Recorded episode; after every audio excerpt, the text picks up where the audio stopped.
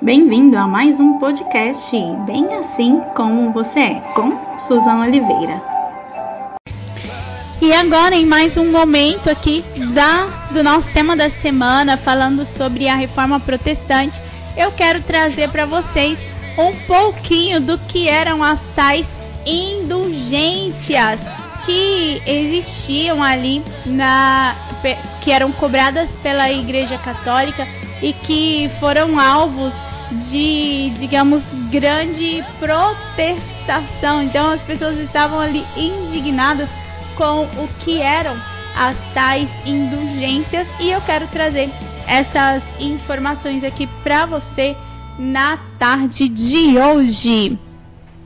Começando então com essa palavra difícil, mas que é tão falada, a indulgência, ela é um substantivo e pegando no nosso dicionário, dentro do nosso português, essa palavra significa disposição para perdoar culpas ou erros.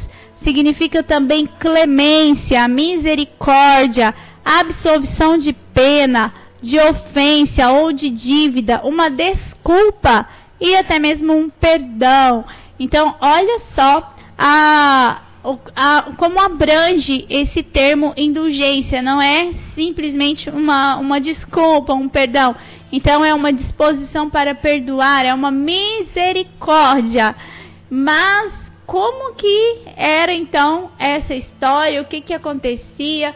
na época ali de Lutero, quando houve então a reforma protestante em 1517. Então vou trazer para vocês algumas informações. Como eu já comentei nos episódios anteriores, a venda das indulgências era um pagamento, algo que era monetário, pelo perdão espiritual dos pecados. E esse perdão ele era concedido diretamente pela Igreja Católica e em sua autoridade maior pelo Papa. E isso foi um mecanismo criado para obter vantagens econômicas e políticas em meados ali da Idade Média, ali no século XV. Essa prática ela se tornou então um fator determinante para a ocorrência das reformas religiosas e inclusive da reforma protestante, que é o que nós temos trago aqui durante toda a semana. E o que era então, como funcionavam essas indulgências? Então elas consistiam na remissão completa dos pecados cometidos por um indivíduo por meio de um pagamento. Então, digamos que você uh, ofendeu alguém, uma, um vizinho, um, um amigo de trabalho, para receber o perdão sobre aquela ofensa, você precisava então pagar um valor físico ali em moeda para que teoricamente você fosse perdoado. E foi algo que gerou tanta confusão a partir do momento que as pessoas começaram a ir contra esse tipo de cobrança, mas que também uh, fazia com que as, a população que era mais pobre, mais simples, acreditasse que era aquele o caminho. Então, é, esse valor ele era teoricamente calculado com base na posição social que a pessoa tinha e também no pecado que deveria ser perdoado. Então tinha pecadinho, pecadão, quanto que valia aquele pecado, era um comércio mesmo. E as primeiras referências às indulgências, elas são encontradas ainda no século XI, quando foram amplamente utilizadas para incentivar a luta contra os inimigos da fé cristã em Jerusalém. Então, Jerusalém, que sempre foi considerada uma cidade santa, e então contra os hereges, né, as pessoas que não acreditavam, que iam contra aqueles princípios ali religiosos, era já começavam as indulgências. E naquela época era considerado que após efetuada a compra de uma indulgência e que a posição de qualquer um no paraíso estaria garantida. Então, era uma venda mesmo ali para comercializar a fé das pessoas.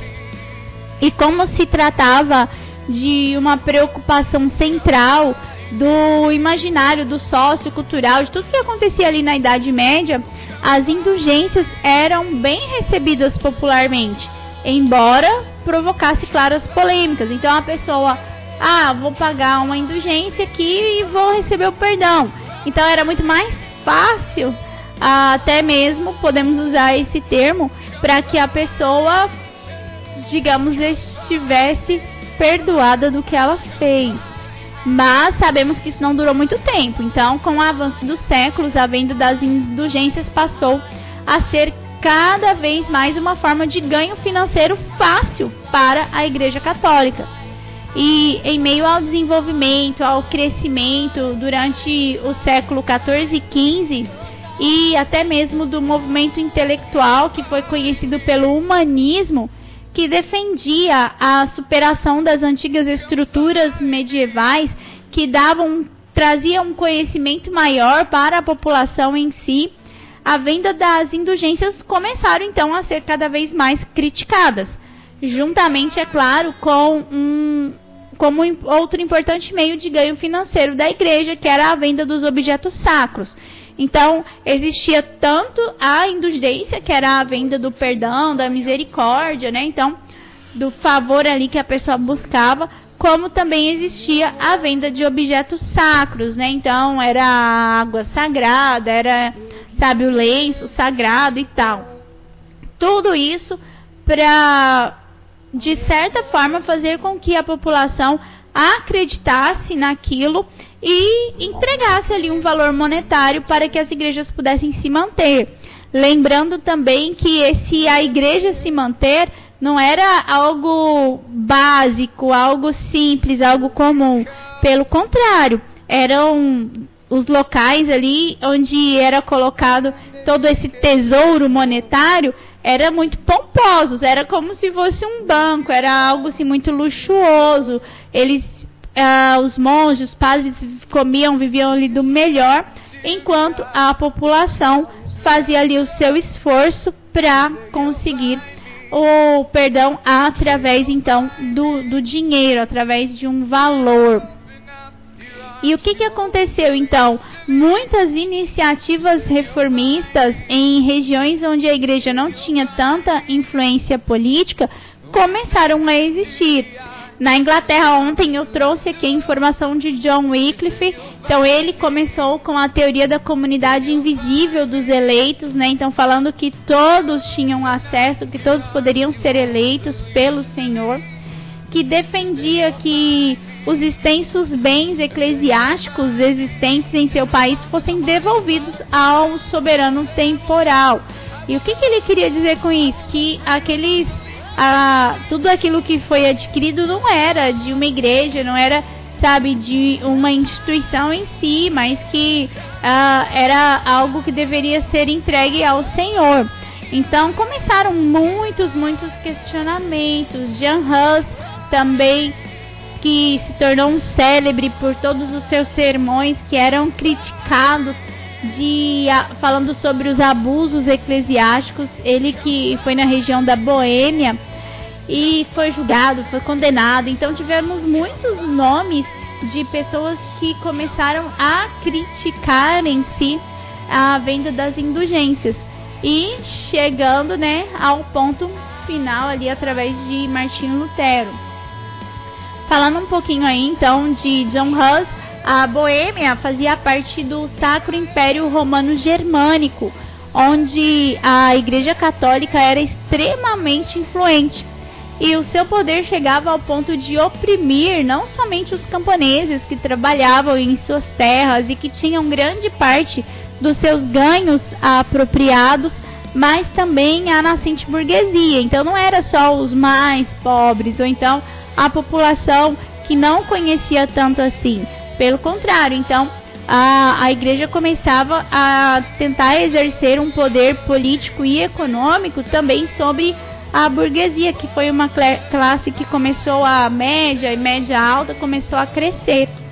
E essas pessoas elas tinham ali a, as suas atividades, até mesmo conjuros e a igreja começou a falar que aquilo era um pecado e tal, e que para continuar com aquele tipo de comércio eles tinham que pagar as indulgências. Então, assim, houve muito uh, questionamento em relação a tudo isso, de forma que, de mais decisiva que a nobreza feudal também começou a se sentir prejudicada pela Igreja Católica porque as disputas por terra prejudicavam não só a situação econômica que a igreja tinha como privilegiada, mas também o poder político. Então, ah, existia, digamos, uma cidade ali, as melhores terras eram da igreja, sabe? Então, ah, os fazendeiros ali, os senhores feudais da época, começaram a enxergar isso de uma forma diferente e identificar que tinha um problema, que não era apenas um poder, vou colocar aqui como um poder religioso, mas que havia muito mais economia por trás de tudo isso. Então a situação ficou muito delicada, até chegar em Martinho Lutero, que publicou as suas 95 teses, tomando por base ali principal a venda das indulgências, quando ele estava ali na sua cidade e em Wittenberg e chegou então um chegou ali um monge vendendo então as indulgências para toda a população. E Martin Lutero não aceitou, não aceitou nada daquilo e então ele já levantou ali todas as suas críticas, foi lá na porta da igreja e pregou ali mesmo as 95 cinco teses defendendo que não era dessa forma que a gente teria o perdão.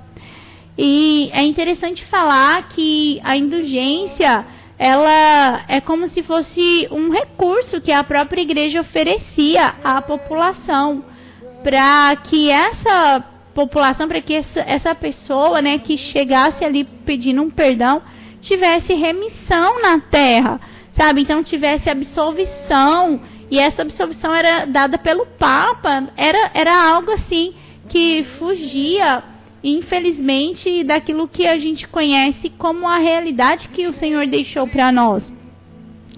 E então foram surgindo críticas a partir então desse momento onde houve o crescimento do movimento humanista, as pessoas começaram a enxergar, ter um pouco mais de conhecimento, olhar uh, o que estava acontecendo ao redor, não simplesmente aceitar tudo que era imposto.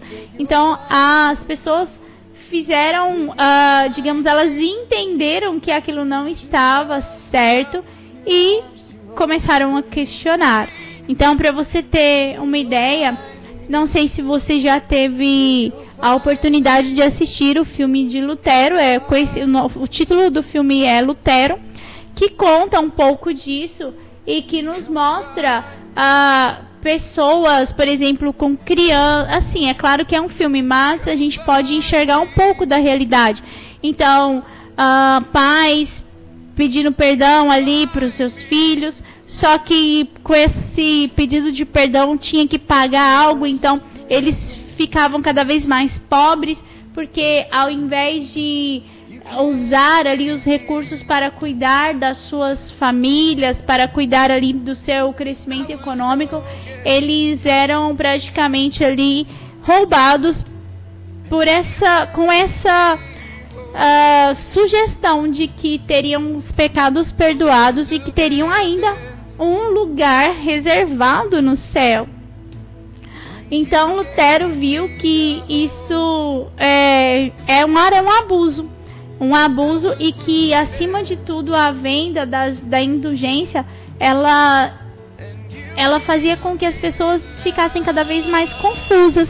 Então as pessoas não entendiam a realidade não sabiam o que como chegar a Deus como buscar o perdão e infelizmente não conheciam o Senhor. Então Martinho Lutero viu que isso não podia continuar acontecendo assim como os outros reformistas que vieram antes dele. E Lutero ele falou também que as pessoas elas estavam deixando de lado a confissão dos seus pecados ou até mesmo o arrependimento genuíno daquilo que, sabe, ela tinha cometido, de alguma ofensa ou do que ela tinha feito, para simplesmente comprar uma indulgência. Então, Martin Lutero ele foi totalmente contrário a essa prática. E hoje, inclusive, dentro ali da Igreja Católica que é tida como protestante, né, apostólica, romana e tal, eles enxergam que foi realmente um período onde houve um abuso, mas enxergam como também uma fase, digamos assim, da que a igreja precisou passar. Então, não só os reformadores e todas as pessoas que vieram e que enxergaram essas esse tempo de abuso, essa corrupção da Igreja Católica, mas houve uma mudança de mentalidade para que as pessoas então começassem a buscar verdadeiramente o Senhor. E é interessante a gente falar sobre isso porque às vezes usamos um tema que fica um pouco forte quando usamos a palavra corrupção. Né? Então, nossa, mas a corrupção é esse termo? É exatamente isso que acontecia. Então, para que a pessoa tivesse um resultado de Deus, alguém passava ali no meio e ganhava algo em troca. Isso é, é corrupção. Então, o que aconteceu aí na Igreja Católica Medieval pode ser é, visto realmente por esse termo. E mais do que trazer uma crítica, como assim Lutero fez, nós precisamos entender que foram práticas que ficaram ali por praticamente quatro séculos durante é, sobre toda a população.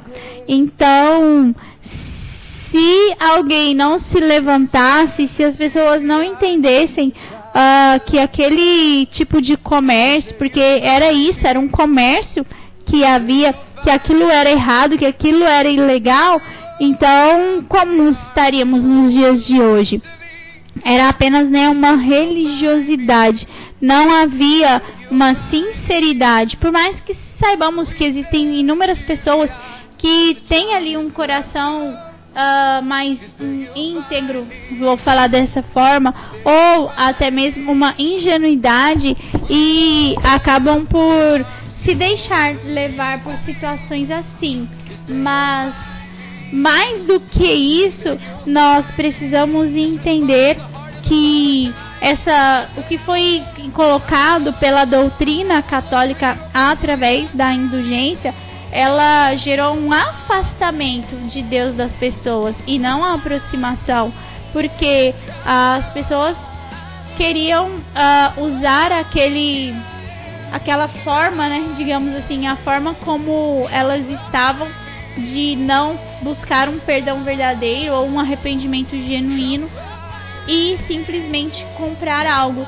Isso distanciou as vidas do Senhor, o que acabou por prejudicar ainda mais o relacionamento das pessoas com Deus.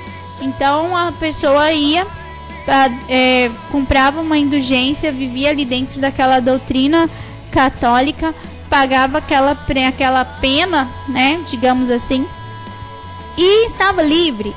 Então a pessoa não tinha uma aproximação real do Senhor, ela tinha um afastamento de Deus.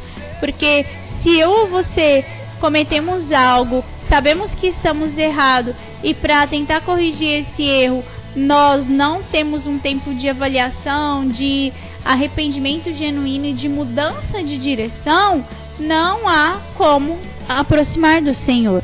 Então nós precisamos entender isso, que para aproximar do Senhor é preciso a confissão, é preciso o arrependimento, é isso que a palavra ensina. Então não é simplesmente um perdão concedido porque você comprou algo ou porque você pagou um valor. Pelo contrário, o perdão ele é concedido quando eu me arrependo, quando eu entendo aquilo que eu fiz e verdadeiramente eu consigo mudar a minha direção. Então, essa é a essência. Inclusive, era pregado também sobre o purgatório.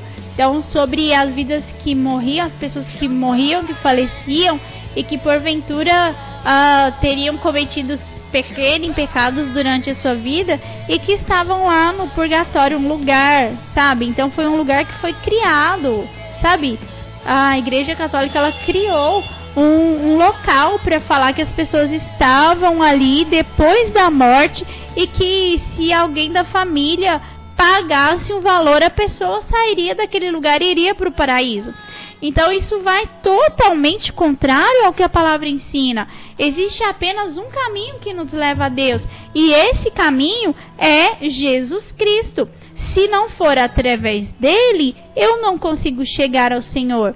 E mais do que isso, eu tenho que olhar para Cristo, que entender aquilo que Cristo é, aquilo que Cristo ensina e arrepender. O que que João Batista pregou? Qual que foi a mensagem dele antes de Cristo, né? Jesus se declarar o Cristo Messias?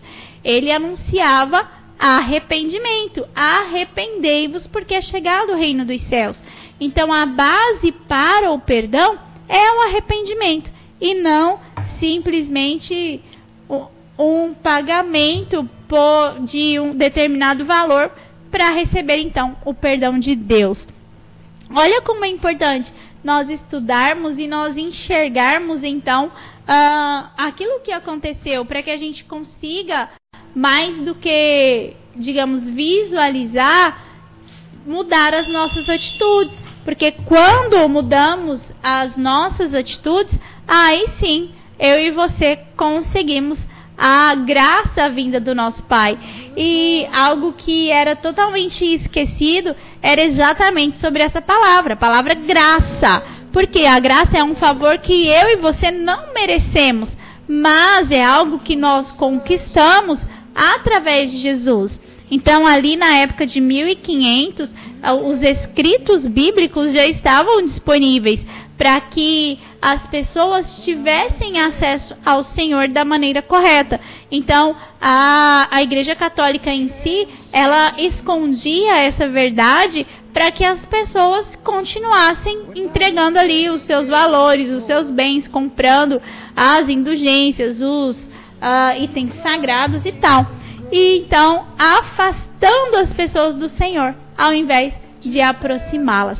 Então que você possa pensar um pouco sobre isso. Isso é história, isso é história da humanidade. Não, isso não aconteceu só no Brasil. O Brasil tem quantos anos o Brasil tem? Então isso aconteceu em toda ali a Europa.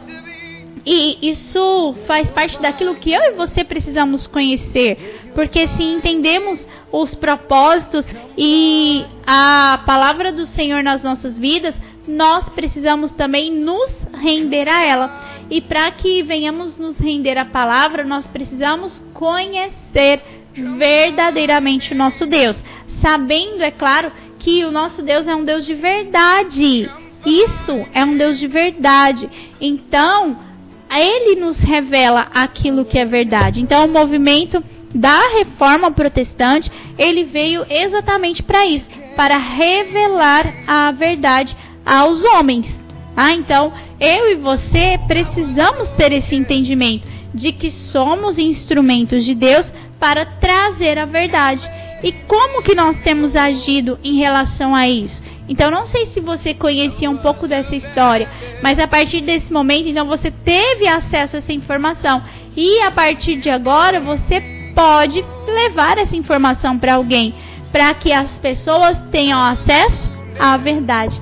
Porque a verdade, conhecereis a verdade e ela vos libertará. Glória a Deus. Que bom, que bom que a gente teve esse tempo de compartilhar. Amanhã, então, temos mais um momento aqui onde vou trazer um pouquinho mais dessa história para que a gente possa realmente ter uma base aprofundada sobre tudo isso que aconteceu. E então, no nosso tempo de compartilhar na sexta-feira com o nosso convidado, a gente ter uma visão geral da reforma protestante. Você pode celebrar esse dia na sua igreja, na sua comunidade, com seus irmãos.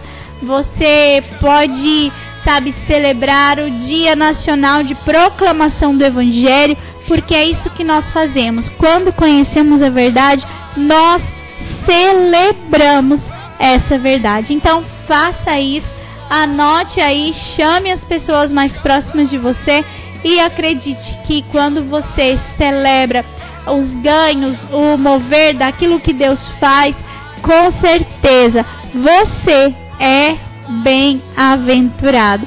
Então, receba aquilo que Deus tem para sua vida, tome posse das palavras dele e entenda, nós não podemos ficar a, a quem ou a par daquilo que aconteceu na história. Nós precisamos conhecer a história como ela é para ensinarmos, para anunciarmos aos nossos filhos, aos nossos amigos, aqueles que estão ao nosso redor e, acima de tudo, para mostrar que só há um caminho. Jesus Cristo é o caminho, Ele é a verdade, Ele é a vida. E para chegarmos a Ele, nós precisamos nos arrepender. Então, esse é o entendimento. Você não precisa pagar um valor para conquistar um perdão.